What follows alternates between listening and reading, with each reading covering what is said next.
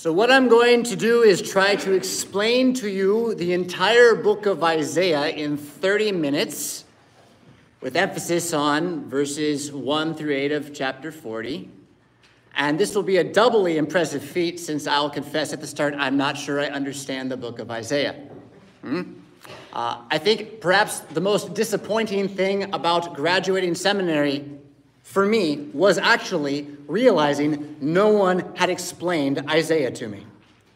And I thought at least the class Isaiah and the prophets might have done that. That's a story you can ask me about. I was disappointed in the class, you can imagine. Um, but walking away again, it never struck me that, you know, this is a question that the Ethiopian eunuch asked to Philip.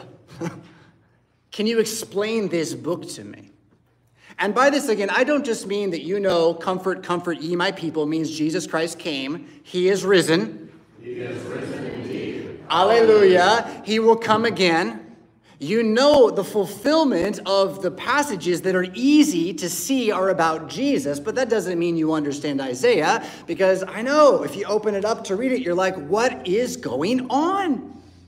Until you get to chapters 36 to 40, and then it makes a lot of sense, and then it's back into maybe some happy things some pretty pictures about lions and lambs.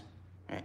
But like the book, like could you read it through? And Isaiah doesn't really help you because it's an ancient text. It's an epic poem before epic poems existed, so it's not even linear.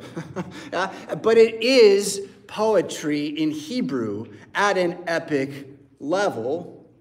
And that means that there are some, what, uh, high points in the story of the poem that can help us see what's going on.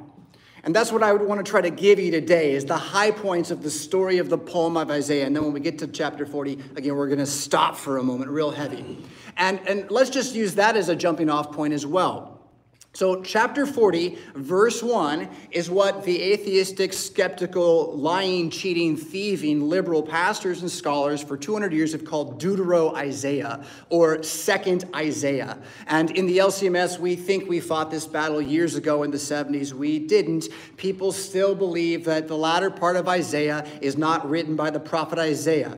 And the reason they think this is because if you're reading it in Hebrew, it obviously changes at 40, verse 1. It's just a different book. It's like something happened. Here's the thing you know what happened was for chapters 36 to 39. That's what happened. So there is indeed a book of Isaiah that we could call second that he writes after Jerusalem is saved. And it does make a big impact on how he is as a man, what he thinks, why he says things. It changes how he preaches because these prophets were just like us. Most of them were not pastors when they were called. Can you imagine God shows up one afternoon? By the way, go correct your pastor and the church body and the country. Have fun with that one. Yeah? Um, make sure he really showed up. yeah. Uh, that's what Isaiah does.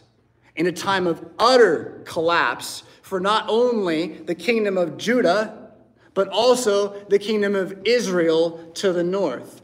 Remember, we went through this many times. It's always worth refreshing. David's son Solomon does pretty well, expands the kingdom, is a gift from God, wiser than anyone ever was. His son Rehoboam, not quite the same guy. Kingdom gets split in half, north and south, and from then on, it's a battle back and forth. North and south is an easy way to remember it. Israel and Judah is sort of how they actually talk about it in the Bible a lot. Uh, although it shows up as well as Ephraim and Judah, and from that you maybe can learn to hear, oh, it's about Joseph and Judah. And so it's actually about the end of Genesis, right? And, and the fight that is continuing to go on for the power and all of that. At the point where Isaiah is now coming and called, which let's find Isaiah, by the way. Let's, let's get into the text. Okay, so um, if you're going to your Pew Bible, you can find the book of Isaiah, chapter 40, at page 599. But then I want you to go from there back to the front of the book. Page your way back to the front of the book. You got your own Bible, get there. Get to the front of Isaiah. It'll take me a moment too. Uh, right after Song of Songs, as if that would help. It's right in the middle of your Bible, too. If you just open it, you're going to hit either Psalms or Isaiah most of the time, right? So it's easy to find it that way. Um, so we're not going to dig into chapter one, but just look at verse one, right? The visions of Isaiah, the son of Amos, which he saw concerning Judah and Jerusalem in the days of Uzziah, Jotham, Ahaz, and Hezekiah, kings of Judah. There is a history that this book is behind. And that history is in Kings and Chronicles. And then this book touches on it for a moment with a few more details in chapters 36 to 39. But really, what's going on here is behind the history. And this is the hardest part about the Bible. If I ever get to manage like a multi million dollar publishing house and reprint the Bible, we're going to put it in an order that helps you see when Isaiah is next to what king. There's a way to do that, there's a way to see this, and it's not the way we've laid it out. That said, here we go again. Behind all of this is a history of King, uh, King Ahaz, particularly and then King Hezekiah. Ahaz bad, Hezekiah good. That's probably all we need for today. Uh, Isaiah is called to go tell Ahaz, however, even though he's bad, he's a terrible, terrible king, he's called to go tell Ahaz that God is with him. And this is what happens in chapter 7. So if you, if you turn to chapter 7, uh, you'll notice it, it'll say something like Isaiah sent to Ahaz. And what I just want you to see particularly, oh, I got to find it in my, in my text here. Uh, there it is. Um, verse 13, verse 14, verse 14. What he says to Ahaz, the bad king, Isaiah says to him, Behold, the virgin shall conceive and bear a son, and shall call his name Emmanuel. The context of that statement is, is very powerful. I do preach about it about every second or third Christmas to the level where I've grown kind of bored of it, actually. I, have told the story so many times. But what's going on here is that Ahaz is a bad king. He's doing everything absolutely, totally wrong. And as a result, God is letting Joseph win. And so the northern kingdom is kind of doing much better. They're forming alliances, they're getting money, and they're going to impose their will on Ahaz. In fact, they plan to get rid of him entirely by name. And God sends Isaiah to say to Ahaz, So, by the way, I'm your God, I'm with you. They're not going to do anything to you. They can't touch you, so believe in me now. And Ahaz says, um, that's, I, will, I won't test him like that. it's the most unbelieving answer you can imagine, right? He, like, he doesn't even understand how good he has it. He's like, oh, I don't know. And the result is, well, then I'll have a virgin give birth to a son. And before this baby is full grown, everything I just said to pass, which is that the country that you're afraid of won't be able to destroy you and you will emerge victorious will happen before that baby is full grown. Scholars like to debate about who that baby would be. Of course, finally, that baby is Jesus, but it's also talking about this time. It's very evidently talking about this time. I don't want to spend time debating about how the typology of it works. What I want to be clear to you is this, okay? So, Ahaz is sitting here uh, thinking he has an enemy to the north. His God says, Don't worry about your enemy. I got you covered. He says, I'm not going to listen to God. Why? Because he's already got a plan, is why. He already knows what he's doing, is why. He has already sent official messengers to a foreign power even further away saying, Hey, if you come help me with this, I'll help you with everything forever. That foreign power is called Assyria, and they were like super foreign power. Before there was Rome, there was Assyria, and between them are like Babylon and Persia, right? But Assyria, a thousand years, a long time that they really reigned in their area, and they were brutal. There's, there's fascinating history about how terrible they are. Um, that said, he calls to them for help. And now, here, right after Isaiah says, virgin's going to conceive, bear a son, and then Assyria itself is going to come and destroy your enemies, like you asked. And then it's going to come and destroy you. That's how the book starts. And from chapter 7 on, then, we continue to see the story of Isaiah, his family. There are some children born. They're probably not the one the prophet's talking about in chapter 7. Again, it's way too long for a 30 minute time period.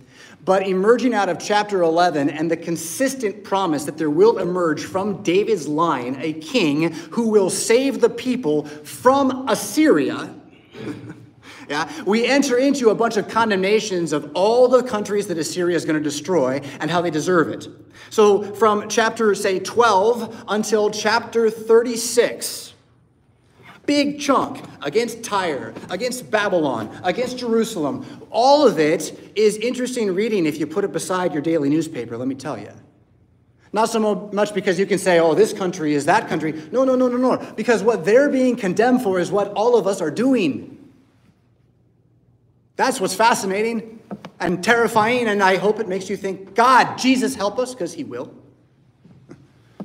But that's the warning of that whole section that Isaiah is preaching this whole time to the whole area, and no one's really believing except young King Hezekiah, who I don't think is the fulfillment of the promise, and that's, again, that's another story.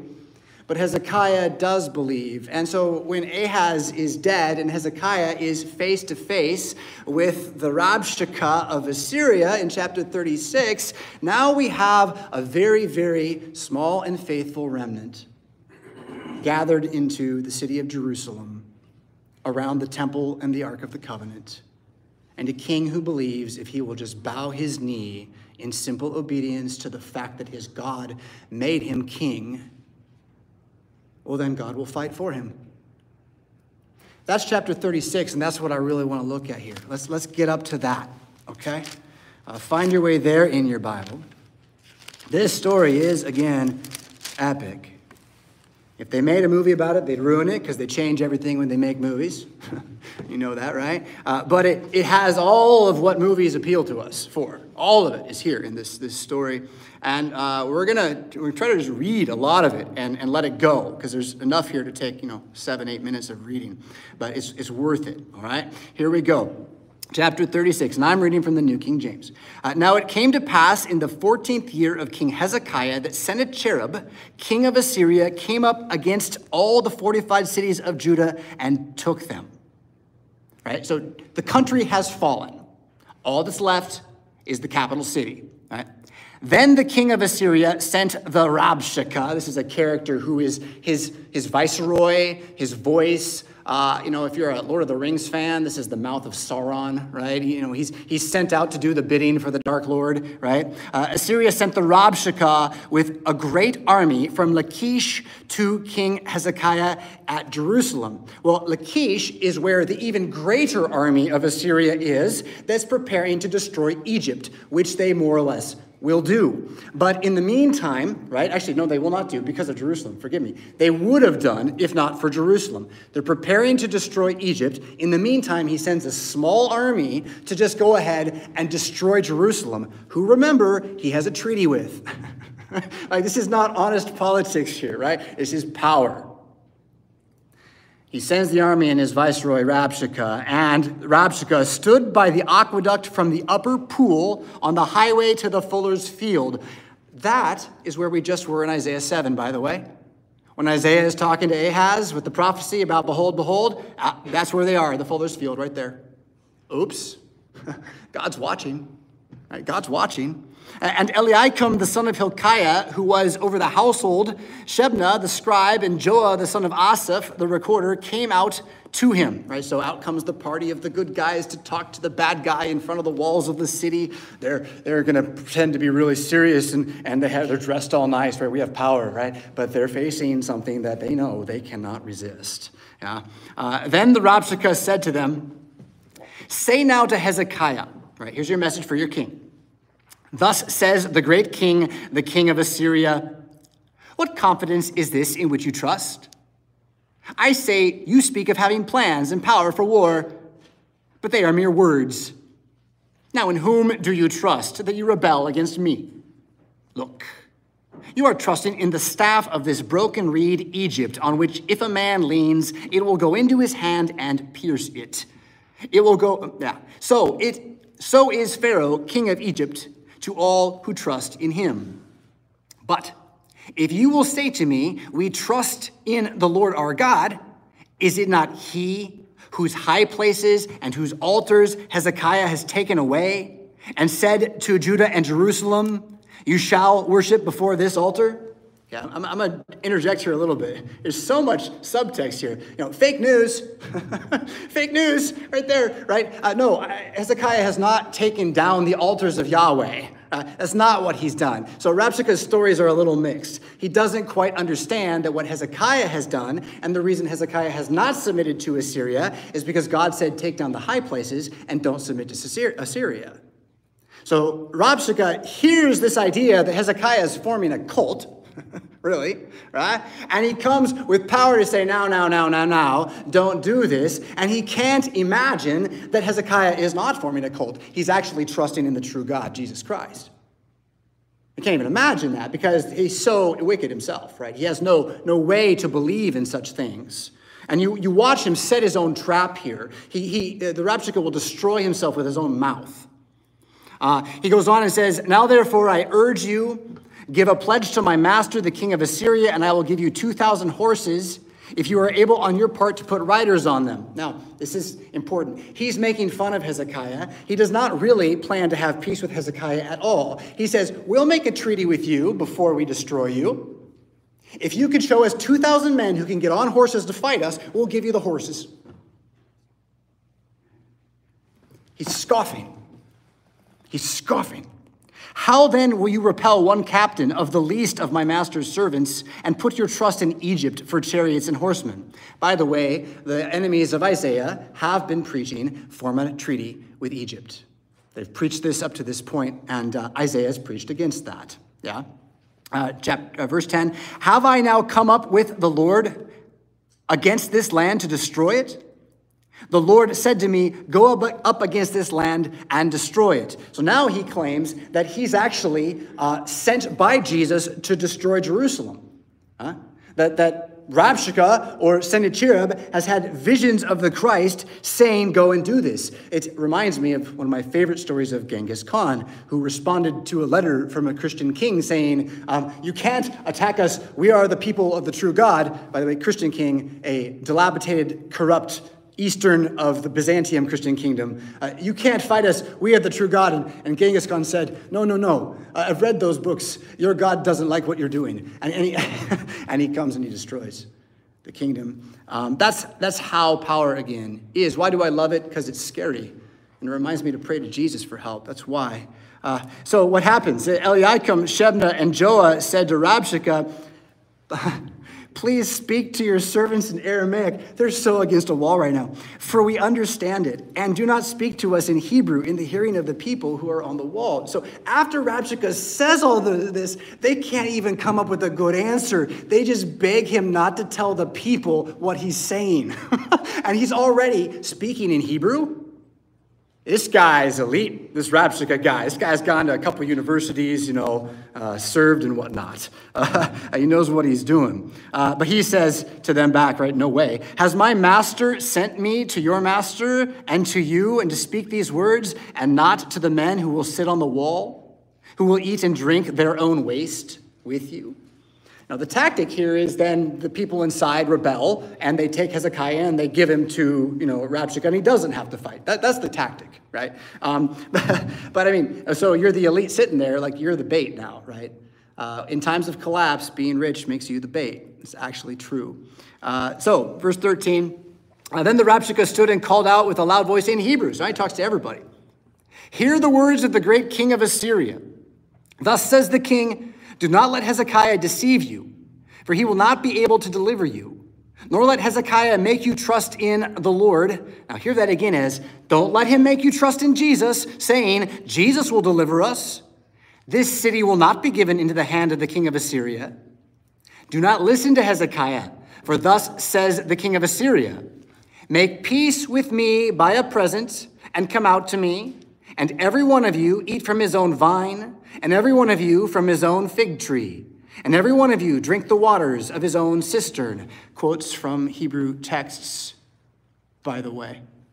This guy knows his stuff.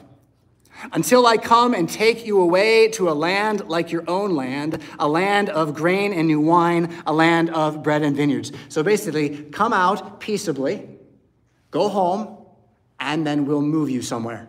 And it'll be nice once you get there. You just won't have your cousins anymore, ever. That's how they did it. They split up families. And then you repopulated and you couldn't keep your culture. Theirs was too big and your culture died. Yeah, now they got TV for that. Verse 18 Beware lest Hezekiah persuade you, saying, Jesus Christ will deliver us, right? So don't look back to God, he says. Has any one of the gods of the nations delivered its land from the hand of the king of Assyria? Nobody else has been able to stop. No other God has been able to answer prayers. Where are the gods of Hamath and Arpad? And you're like, who's that? And yeah, that's the point. Whoever they were, they were big. And who's that? Yeah, they're gone now. Where are the gods of Sepharvaim? Indeed, they are delivered, uh, I have delivered Samaria into my hand.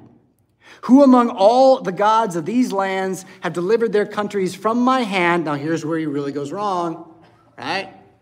Who has saved anyone from me that Jesus, that the Lord, should deliver Jerusalem from my hand? So now he doesn't just boast against Hezekiah, he boasts against God, to God's face, by name, having studied the text in depth.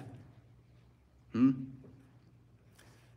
Here is the ambassadors, I give it to him. You want to learn how to be a better person? Learn how to hold your tongue.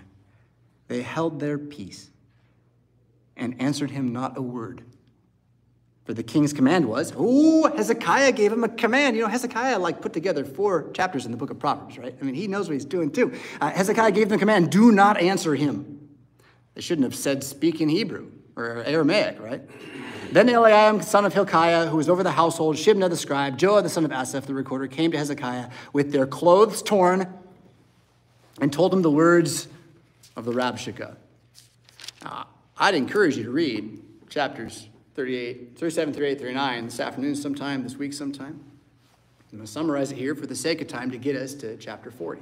Uh, so, you know, they come back to Hezekiah with all this. Hezekiah confers with Isaiah and he goes into the temple courts and he falls on his knees and he prays. And one night passes, and the next morning, so far as anybody can see what happened, the army of Assyria that had come, its small army, not its whole army, but the army of Assyria that had come, they were just all dead. Every single one of them, except for a small contingent that escapes back to tell Sennacherib at, um, where did it say it was Lachish, preparing for war against Egypt? Same night, preparing for war against Egypt. They get back just in time for Sennacherib to have word that there is a problem back home. So he goes back home, and within weeks, his sons kill him. That's how Jesus does it when you say Jesus can't do it. He is risen. Alleluia. The God who did this to these kingdoms for the sake of justice and peace among the poor of the land is the God who became Jesus Christ so that we could be saved from this tyranny in whatever age and time we live without having to hope in some human king to come along and bring about perfectness right now. That is the power of the church. That is the substance of Christianity. That is why, from generation to generation, the Word of God does endure forever. We see it in Christianity. Yeah? That being said, the story is also about, not only about, but also about the fact that your God hears you when you pray. And he's bestowed upon you great and precious promises, so that here's the thing about the New Testament it's not that we don't have kings. Listen carefully. It's not that we don't have kings, it's that we're all kings. And we're all prophets. And we're all priests. And if you don't know what that means, you do need to read the Old Testament more. Because those are categories that like will change how you operate when you even go to the supermarket. I mean, really. When you believe you're a king, a prophet, and a priest walking through Walmart, you're a different person. It's hard to believe that in this age, though. The stories they tell at you, they come fast and they twist. You know, curveballs left and right. Here it is, though. What is Hezekiah told in the moment of greatest need against the biggest problem in which there's no possible way out? Just pray. And here we are, New Testament Christians, with that same promise given to us. Now, I'm not suggesting to you, I talked about this last week with this word prosperity, that the prosperity of the promises of the Bible is about your mammon. that you, if you think you're going to get to God and God's going to make you rich, and by that I mean feel great all the time or some kind of perfect whatever ideal you create in your head. No, you're going to bang your head against nature and the hammer of God over and over again until you realize that the suffering's not going to go away. The thorns and the thistles are not going to go away, and death is going to chase you until it binds you to the grave. And none of that's bad news anymore. Because the good news is a different kind of news. And it is a news about the kingdom coming, but it's the news about the kingdom coming right now that this thing is more of a game than a test, and that the freedom of the gospel is so that you can be free, not bound by a yoke of slavery that prevents you from being who God created you to be while you wait for some other esoteric future that you can't imagine. Oh my goodness. At the pro life event yesterday, it was great. I hope you come to one of these things. The carol singing in the rain. Golly, who would do this? But conviction would do this. Uh, carol singing in the rain, uh, we're working with the Roman Catholics here in town. They kind of run the, the pro life group, and, and they're, they're good Christians, except for when they pray to Mary and Michael and all that kind of stuff, which we just shut our mouths while they do that part. But but in any case, they put together the little hymn book for the, for the thing yesterday, and it was fine. It was good. It had hymns that we know, but you know, we Lutherans are particular about our hymnody, you see. and, and the words are very carefully chosen and kept from age to age and all this stuff. And they're not quite like that. And a lot of these, I think, just came from English traditional carol format. So they were old language, not quite King James, but almost. I know it's a long story. But the, the, we sang a, a hymn, I can't remember which Christmas hymn, someone tell me if they remember, that was four stanzas long and built and built and built toward paradise, okay? So the whole thing is about how we're in sojourn from bad to good. And in paradise, when we finally get there, the last line of the song, we will all wait around. We sang. It's a bit of a letdown. In white robes, it did mention the white robes. I do think it's hard to get excited about that, though, if you followed me. The idea that I have to just look forward to a life in which I suddenly get to do nothing except for sing, I can maybe, as a Christian now, after years of singing to Christ, think, okay, but, but what happens to life then? And the thing is, Isaiah shows us at the end of his book no, no, no, life will go on too. Worship isn't just when you sing out loud in church as a group. Worship is the lifestyle of the spirit and soul taught to praise God in all things hands, mouth, right? All that. Our hope then is now into then, and it never stops. That is the power of the resurrection, and that is the power of knowing that you are left here now on this earth no longer for yourself, but as a citizen in the kingdom. So, if as a citizen in the kingdom, all you try to do is build your own lot, then you're not really serving as a citizen in the kingdom, and God will do what God will do. If you are wise, He will bless your lot. If you are foolish, He will, he will destroy your lot. A citizen in the kingdom, though, studies the Proverbs and the Psalms, and so you will become wise, and God will bless your lot. But it's not about that. It's not about getting more. It's about being the people who don't need any more. Except we want to see each other thrive, heal, and maybe not feel threatened by foreign powers at the gates. Right? So when I talk about those kinds of things, uh, another story, I mean, it's true. Last night, power went out uh, here, two neighbors over, street light. Um, I don't know, breaker somewhere, right? It was up again within two hours. Um, and I have to be very honest that it went through my head. I'll just say three words Is this it? Eh, I texted some people, Are we okay? Everybody roll check, you know. Um, I was most worried because the light was out at the street, and I know I had a visitor who's a young man staying at the Hebron Collegium who'd walked over here and was sitting here by himself. And I thought the lights put him in the dark by himself in winter with no light to cross to get home. So I was, I was definitely worried about that. Uh, but that first question is this it? Right? I only share that so that whatever you think I'm talking about, you'll pray about it. Uh, not, that, not that I would change, but that God would answer us by sending righteous government. We don't have to even agree what that means to pray for it. We just have to pray for it. And then find that in the scriptures it means honest scales. So if you want to talk about anything publicly that I could, I think, as a pastor, talk about publicly as public sin, the dishonest scales of various interest rates and inflation moves and things like that. I mean, if you look at like Isaiah's time, that's what they were doing. and then that's why the country falls. And you can go and search secular information to find this all too. Why do I share this? It's not Isaiah. Isaiah's better.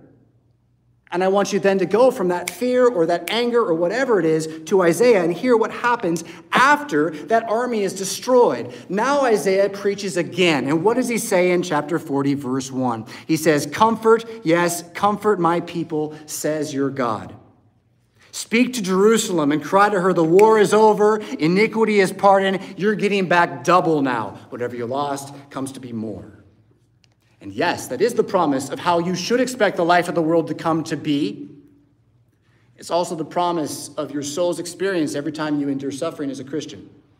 With patient endurance, holding your tongue, and seeking for good words to say that build up in Jesus' name, you will find you receive double for whatever suffering you had. Everyone wants to feel better by watching something rather than by loving people. I didn't achieve our task today. We're at 30 minutes now, and there's still 26 chapters. From this point on, though, Isaiah's got to be seen as a true prophet. Like he said it would come to pass, it came to pass. So now he's in a position where he's not prophesying about this problem that he's sent to confront. He's just given visions about the next problem, which is basically the book of Jeremiah unto forever. So Isaiah lays out the way Jeremiah unto Jesus unto forever is going to go with his preaching in the last section. And, the whole focus is on this suffering servant. So there's lots of Jesus feeling in there when you see this suffering servant who will work hard in order to reestablish the kingdom for us. And yet, as we go out the door here, that same servant is called by name Cyrus. One of the things that the liberals hate the most in Isaiah, second Isaiah, one of the reasons they have to have it be by a different guy hundreds of years later is because it mentions the king of Persia by, by name, Cyrus, uh, you know, hundreds of years before he is born or exists. And that is the suffering servant of God, the Christ, who will restore Israel. And he does when he says to, which one's the cupbearer? I forget, go back to your home. I like you, my good servant. Go rebuild the temple. And just like that, the empire of Persia is rebuilding Jerusalem. And wow, when they brought back the captivity of Zion, we were like those who dream. They went being a people who had nothing to being a people that were in power and in control of everything, and they were able to build based upon their faith. That again is the result of what Isaiah says will happen next after they don't repent and Jerusalem is destroyed. Which gives you one more piece of wisdom. It's always about the generation. It's always about today. It's not about you, when you die, will you go to heaven if you're going to die 30 years from now. It's about what do you believe today? Who did you sing to today? Who made you fear today? And, and who gave you love today? In the name of Jesus, amen. Please rise for prayer.